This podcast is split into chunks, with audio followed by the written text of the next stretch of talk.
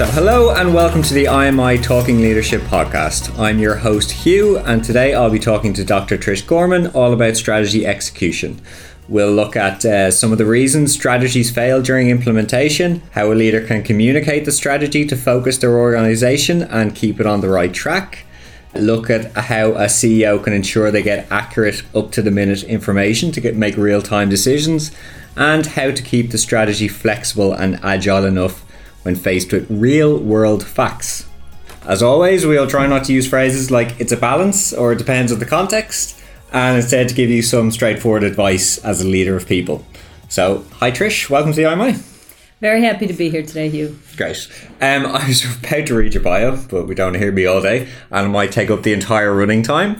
So, do you mind filling in the listeners a bit about your background, especially relating to strategy? Certainly. I've spent about a third of my career in academia teaching MBAs and some undergrads and many executives about strategy and strategy execution. Um, about a third of my work has also been in consulting, working with actual companies and trying to help them get results. Um, and the final third, it was in industry. Um, the bulk of that was earlier in my career, but I think that gives me a unique perspective because I've seen how people try to think about and talk about and do strategy execution. So you've, you've seen this sort of full gamut, the full scope. So when you look back and you look forward, when it comes to strategy execution, what do you think keeps CEOs awake at night?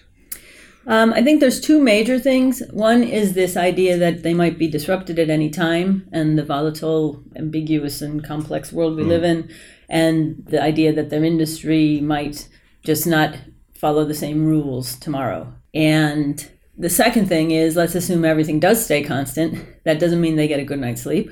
Uh, that means they then have the hard job of of change, which is what um, execution really is and engagement and inspiration and leadership and, and everything else. So it's sort of if, if it changes, you've got problems. If you've got disruption, you've got problems. And if it's stable, you got problems. Um, but some some leaders really rise to that challenge and, and find it enervating and, and exciting. Yeah. And um, when it comes to strategy execution, where do organizations as a whole typically fall down? Like, what's what's the really common missteps? Let's mm-hmm. start with the obvious. Yeah. Well, the obvious is that they either oversimplify or overcomplicate it. So the oversimplification is saying, you know, let's all cut costs, go, and you know, assuming it'll roll out because they may have heard some anecdote of, you know, when Gillette tried to reduce overhead costs, it worked like a charm. Mm. But they oversimplify and they don't realize how much work it took and what the key levers were that were utilize to get those results. And the other is overcomplicating it and getting way down into the weeds and making sure that everybody knows every step along the way. That tends to be especially problematic if you do get disrupted because then you've got all these details and you just have to throw them away and, and uh, come up with an adaptive plan. Mm. You read a lot of statistics about how many strategies fail um, in their execution. I'm not going to ask you for a hard number, but it, in general, how many strategies do fail in execution? And I'm talking about good strategies here, not not a bad strategy in, at the beginning, but a good strategy that fails in execution. How common is that? I think it's altogether too common. I would say about half that I know of, if you could really say it was a good strategy, still don't actually get all the results that they expect out of it. And again, it depends what you mean by failure. Sometimes it's abject failure that the mm-hmm. whole thing doesn't take off at all but often it's just that they don't really get all the benefits that they could. They everybody doesn't doesn't benefit as well as they would have hoped. And uh, again, another statistic, I might as well stay there. I, I read that only 8% of leaders excel at both strategic planning and strategy execution. Does that ring true to you? I'd say that is a little bit low from my experience, but then again, I see executives who are doing this every day, so they're probably maybe in, in a, a little bit more of the you know, a little bit higher on the accomplishment scale. But strategic planning does take a different set of uh, tools and a different way of thinking than actual execution. And we find people, if they can let go of that planning mentality, mm. which has a lot to do with assuming stability and trying to control things, and get into more of the implementation mode, um, you can increase the your skill set there very quickly with just a few interventions with just developing a little, little bit different skill set and then shifting your mindset mm. that's really what's important to get away from that idea that planning is a very different set of skills and can't be done effectively at the same time as execution we call it strategy in action And let's go into sort of what makes strategies work. It, it is it is kind of tried to say communication is important, but I do want you to explain to me how a leader should communicate a strategy to their organization, both at the outside outset and during the process. Are there any key characteristics that a good strategic message should have? Yeah, I say there's three key things. Uh, and I first of all, communication is vitally important. And I like to shift from talking about communication to talking about dialogue. When we think communication, no matter how well trained we are, we start to think about sending a message. Mm. And the first thing is it's not just about sending a message, it's about dialogue, which includes listening, interpreting, translating, making meaning, making narrative. Mm. It's not just making announcements all the time. So, establishing a culture of dialogue is really important and changing the way conversations are held. The second thing is actually um, repeating your messages and even giving people many opportunities to speak with you and to mm. you. So, let's say you're listening and you expect someone's going to come right to the point and tell you exactly what's on their mind and where the big obstacles are. Has that ever actually happened in real life? Never. So it's allowing this to be an iterative process and not assuming the first time you have a conversation with someone you've actually gotten to the nub of the issue. Sorry, just to no. just to narrow down on that point of the mm-hmm. reiteration and, and the mm-hmm. dialogue. So this isn't a CEO uh, having a regular town hall meeting, going up and repeating the strategy. It's mm-hmm. about actually engaging the employees about that strategy. It's yes, and I'd say and both because those town hall meetings don't hurt, mm. but by themselves they're not sufficient. You can't just get up at the front and and uh, make pronouncements. Oftentimes that even increases the cynicism because that's more seen as something you do for the PR and the media and the talking points. But if you're doing those town hall meetings and what you're saying is resonating because you've also had the one-on-one conversations you've also had the group meetings you've also had some other ways of having dialogue whether that's on a social media platform, uh, uh, you know, some kind of a, a, a, chat function inside your company or, or in person over lunches, then it can be really valuable to also have that regular town hall or, or open forum. And the issue we see is this is costly in terms of time and in terms of resources. And so people are often looking to find a simpler way and we say that is the work. The dialogue is the work. The work is getting done as you're engaging this way because you're solving problems and you're raising issues and you're reinforcing priorities. Dialogue to me um, sort of suggests change because there's two conversations, so it, it's going to evolve. So, who is responsible for keeping that uh, central strategic message consistent? Or should it be kept consistent at all and just sort of monitored and directed? there has to be a, a, consistency at a high level. And many of the most successful strategies do come down to some very simple rules or simple slogans. Now, behind those, there's a lot of complexity and, and much more um, informed perspective. But at one level, the senior leaders are responsible for that message and for keeping the organization on message or signaling when adaptation is needed. You can't really move off a position until you know what position you're on. So that is very much a senior leadership responsibility. On the other hand, if it's done well, everyone in the organization in their own domain is a leader. So they have their own, whether you've got a team on the shop floor or you've got a bunch of people in a call center or wherever you are, everyone needs to also be the captain of their smaller team or their different team. So they're also managing the interpretation of that message for their audience. Mm. And how does a leader at the top of the organization, when you talk about that sort of, uh, everyone's a leader. So how can someone at the top of that organization make sure that people on the front line are making independent, good decisions based on the strategy, mm-hmm. while still staying out of their, you know, not looking over their shoulder? Yeah.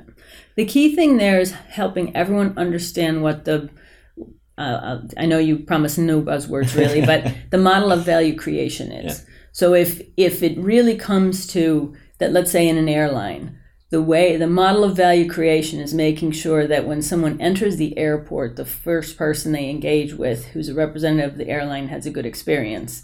That's a that's a model you can say, as opposed to saying it's about whether the plane takes off on time. You know, other mm-hmm. people, a different model would be we don't care if we're rude to you as long as the plane takes off on time. Ryanair. Right. there you go. But if everyone in the entire organization understands we're rude but we're on time, that's our model, versus we're really super friendly and then things happen and you might not be on time, but boy, you love us as an airline. Mm. Whatever your industry is, whatever your business is, whoever your customers are, everyone in your organization needs to be on the same page about that model. So imagine one day you come in and uh, a certain airline is is um, very customer service oriented, and the next week you fly and they're not. You're seeing in- inconsistency. It's got to be an overall model that everyone follows, whether you're in a service industry, manufacturing industry, high tech. Once that model's understood by everybody, then it uh, helps that you don't have to give them specific details like smile when you see the customer coming mm. you don't have to say that if they've already uh, you know understood what the overall model of value creation is for their business and that's where we see the best strategic leaders and the best strategy execution happens because everyone's got the same kind of playbook in their mind and once that starts to happen then you don't have to give as much direction you, you talk about there sort of the, the decision makers on the front line, the empowering on the front line. How does a leader get the information back accurately from that front line? So the strategy has been put into place. It's working. It's you know making contact mm-hmm. with reality.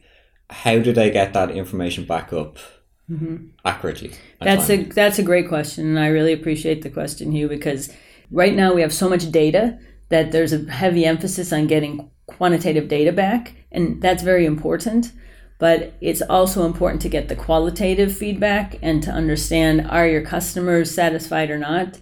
How do you measure up against competitors and against alternatives?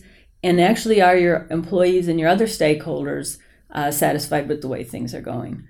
So I think that the the idea of having many again, it seems like a redundant system. It doesn't seem very cost effective, but collecting quantitative and qualitative data and also looking at kind of some leading indicators and some lagging indicators, if mm. I can mm. say. Mm. So I might be able to look in the rear view mirror and understand what happened last month and start to adjust.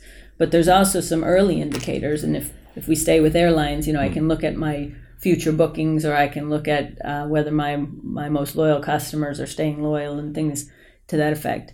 So it's really it's an art of its own, and it's incredibly important for strategy execution to have those feedback loops. We call them continuous learning loops because mm. we're not just getting the feedback; we're learning what's working, we're doubling down on what works, and then we're abandoning things that aren't really paying off for us. And again, uh, let's drill down a little bit more into that. How do you ensure that sort of the midline managers don't uh, distort the figures to sort of fit the original plan? there's a great tendency to do that mm-hmm. because it will satisfy people up the higher higher, higher food chain. Mm-hmm. So, are there any sort of practical uh, techniques that leaders can sort of break that taboo of of real information? I think that comes at two levels. There's there's the one that is cultural. Um, if you've got a culture that everybody pads their numbers, everybody pads their numbers, and you'd be kind of irrational not mm. to. But as soon as it's known, then you can also adjust back and adapt for those kinds of uh, biases.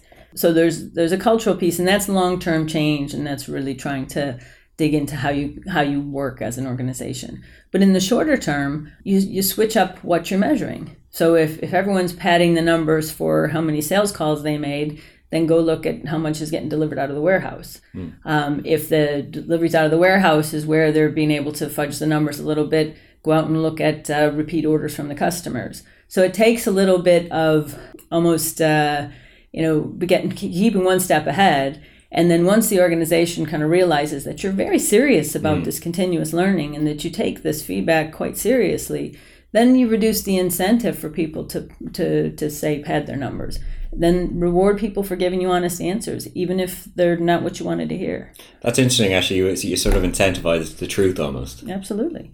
Um, I can imagine there's sort of two types of leaders when it comes to strategy execution. One's that make the plans, hands it down to employees, and then let them get on with it. And then the other one that sort of gets involved in the entire process. Where should a leader fall along this spectrum? It really depends on the kind of plan it is and how stable your environment is. Mm. So if you've got a relatively stable environment and a relatively clear path um, to value where you understand who your customers are and what you're making, then it's much easier to come up with a plan and hand it off. Mm if you're actually sort of you know building the car while you're driving it and you're in maybe an emerging technology area or a place where you've got some really unusual competition maybe coming in from another industry or geographically then it's much more important to stay in the moment and stay in the creation and execution becomes much closer together. Now, many more companies are in that latter category mm. now. So many more companies are saying we can't we can't afford to be complacent and assume we know our customers and assume we know our product is stable. So more people are staying in the execution and not just handing it off to someone else. And in Ireland, we'd have a lot of uh, multinationals where sort of fairly big companies. So should they have a group around them, you know, strategy champions that can look into this area, that area, that area? Or should they actually literally just be meeting everybody that they possibly can? in in larger companies and especially geographically dis, dis, dispersed companies, you definitely do see the senior leaders, you know, on airplanes and on Skype and Zoom calls and trying to stay as in touch as they can. But that's never going to be enough. Mm. They really do need to pass on really transparently what is the model we're trying to do, what are the outcomes we're trying to achieve, um, what really matters, and then they can do both. They can con- connect, but in those connections, those dialogues with everyone who's spread out across the world, you know, trying to uh, create value through the company. They can touch base about the most important things.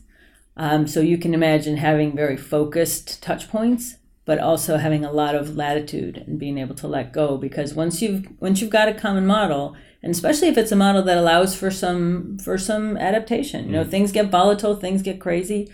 That you know, oh, I'm gonna uh, here. Here's a lever I can push. I'm gonna hire more of these types of people or I'm going to uh, stockpile a certain kind of raw materials. If you don't already have that model, then it's very difficult for people to feel comfortable letting go and letting the middle and lower level leaders do their thing. And again, in Ireland, we have a lot of the, the, the tech giants have headquarters here. So I'd imagine a lot of them have strategies long term about AI, automation, all that sort of thing. How do you create a buy in for change when it's seen as a threat an existential threat to an employee's future? Mm-hmm. Is it an impossible question to answer? It's not an impossible question to answer, but it's a difficult question to answer because if it truly is an existential threat, you're you're coming at the problem if you're doing it well from both a, a side of compassion and a side of discipline. The discipline for the organization is this is where we need to go. Mm. And you see a lot of companies who get in trouble because they don't change fast enough. They don't disengage from uh, from areas where they're not profitable or where the technology is obsolete. So the discipline of knowing when to disengage and when to make the tough decision is vitally important. The other side of that polarity is the compassion of saying we care about you as an employee, we appreciate that you're devoting your time and talents to our organization, and we're not just going to uh, dismiss your concerns, your your your your uh, you know maybe career. Mm career uh, ending decision that we've just made. So whether that's a question of uh, repurposing people, retraining, um, helping to find a, a, series of, of career moves that enable people to survive throughout these changes. And the reason I'm very hesitant is that's, again, it's expensive, it's difficult. Some firms have done it quite well. And in other areas, people believe the market takes care of that. And organizations are not necessarily responsible to make sure everyone still has a mm. career when the organization needs to move in a new direction. On the on the flip side of that, what are the best methods for using a new strategy and, it, and its implementation to unlock the value in a team? You know, I'd imagine leaders can find real diamonds in the rough by watching a strategy implementation play out across their organization. Oh yes, and this again is the continuous learning and the feedback. This is why I'd be I'd be almost happy to get um, maybe a negative performance review to say, well, this isn't working and delve into why isn't it working? Mm. Well, sometimes counterintuitively, some of the reasons it's not working is because there's there's another there's a different opportunity. Mm. Um, so it could be that you uh, give people enough latitude and enough uh, room to be creative that they come up with things that the, the top leadership could have never thought of. They're closer to the real problems, they're closer to the customer, they're closer to the products. And oftentimes you can really find, as you say, a diamond in the rough. Mm. Uh, we've probably all been in those companies that seem to have a new strategy every day. I'd imagine you've you've sort of dealt with a couple of them, and everything that is new is given that sort of strategy moniker.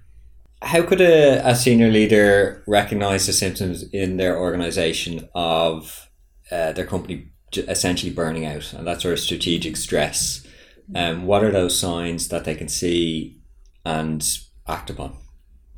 Yeah, we used to call it change fatigue, but I really do think it is an issue. You're constantly adapting to the uh, changes around you, and it does tend to burn out some people. It does.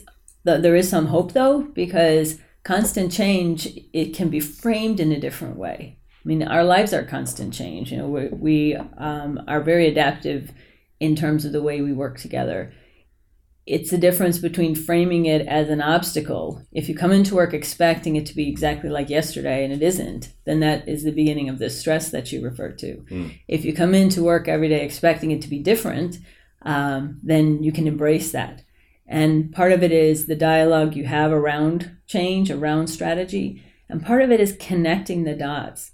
Sometimes what sounds like different strategies is really different sides of the same strategy. So I'm, I'm sure you're familiar with this old story about these men who were describing an animal, and one one feels the animal and says, "Boy, it's like a hard wall. As high up as I reach, I can't reach the top." And another one says, "Really? Because I feel it like a snake almost. It's it's thin and, and slender and soft." Another says, Well, I don't think that's it at all. I, I, I feel that it's just like a little tuft, and, and they're all talking about an elephant, you yeah. know. So, and one's touching the ear, one's touching the trunk, one's touching the side.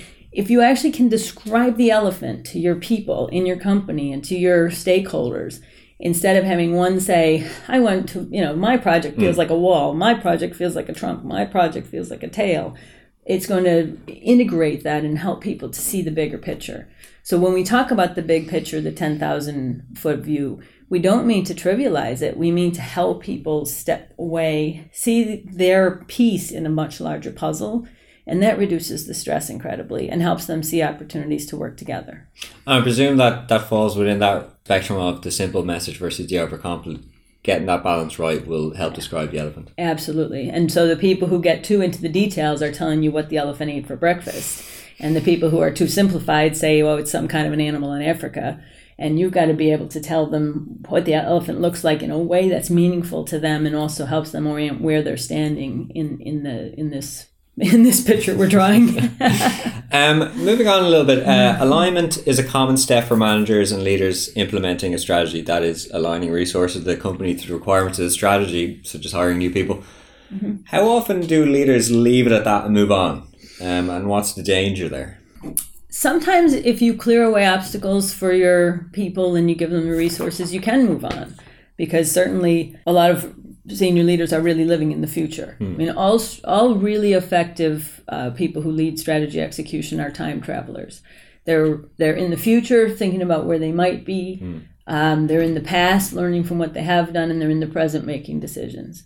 And that idea that the more you can uh, leave it to others, the more you can kind of move your your vision out out in front, is really vitally important. But if you haven't set the stage, and if you haven't done the skill building, if you don't have a playbook that you've shared, if you don't have a model of how you're creating value, and you don't have this strategic dialogue, then you'd best not abandon your people because they don't they won't be able to maintain momentum. Okay, I think we've uh, covered sort of communication or dialogue. We've we've covered a bit about execution, the leader's role. I now want to talk about the sort of measurement and the ongoing um, process uh, that a leader should be able to to see their their strategy execution, the eagle eye view. So, first of all, what's the value of measurement when it comes to execution? Do you see it often? Is is it something that you can realistically do for these overarching strategies? What are the metrics that people should be using? A lot of good questions packed in there, Hugh. Um, I'll start with one that I think people, um, an easy win mm. is to do small experiments and get feedback from those. Mm-hmm. So a lot of times measurement is, you know, let's look at our stock price for the first half of next year. Yeah. By that time, a lot of ships have sailed. So it's smaller experiments about can you do something with a certain subset of customers, or can you try out a, a joint venture with one uh, supplier and, and give it a try and get immediate rapid feedback and taking a chapter from the from what Silicon Valley has taught us about um, uh, failing fast and failing cheap. Mm. We don't always want to fail, but it's okay if you fail because it's learning. And those metrics of did they buy? What was their willingness to pay? Did the uh, new technology work? You know, uh, is our new product favorable compared to our arch rival in, in, in our industry? Um, were we able to hire the people we wanted to hire? Um, are our investors happy? These kinds of things are running experiments and, and getting rapid feedback as opposed to waiting until you've got quarterly results or you've got you know monthly sales reports. I'm always fascinated by ego and leaders. So I'm wondering, is there any way that you can put the metrics in the beginning that halfway through a strategy, when you can see it's it's it's not succeeding, that you're able to take away ego out of the decision? Great question if we find that there's a lot of positives to having people personally invested in the strategy That's and personally identifying with it that passion that comes with it the caring the the real investment really matters but on the other side of that that makes it harder to extricate yourself mm. if your baby your strategy then isn't isn't working out so this is again where you want to find a way to invest in the intention of the strategy without the actual pathway. So if, if you and I were going to say we're going to um, travel to uh, some destination, I don't know where you want to go, Hugh, but let's just say we're say Aruba. We'll go to Aruba. Um, if we keep in mind we're trying to get to Aruba, but I've got some, you know, I want to go on a certain airline or on a certain day or in a certain way, and we have to make a change to that. We keep in mind the overall objective. Mm then I don't feel personally that I have my ego's in the way of me saying, oh, let's do it your way, you, instead of my way. Because we have that shared vision of where we want to get to. I think oftentimes with execution, we very quickly get to the how to, and we sometimes forget why and where we're really trying to get to. And maybe it isn't even Aruba, but we want to go to some sunny, happy place.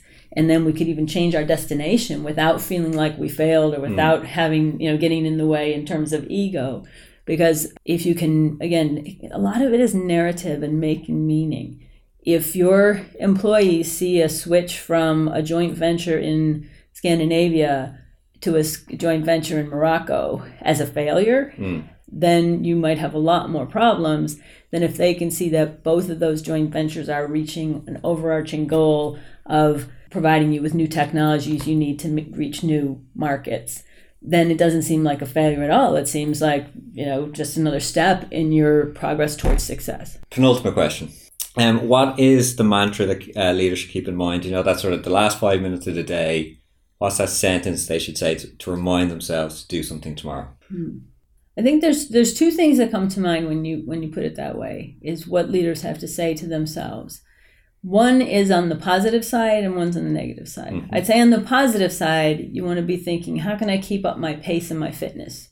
And by pace, I think that's very clear. You know, we're moving towards a goal, we're achieving our milestones.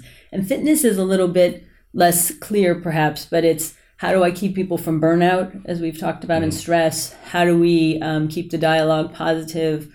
So on the plus side, it's sort of what what things can I be doing today and tomorrow that help our pace uh, to continue gain momentum and keep us um, at a high level of fitness as an organization and a team.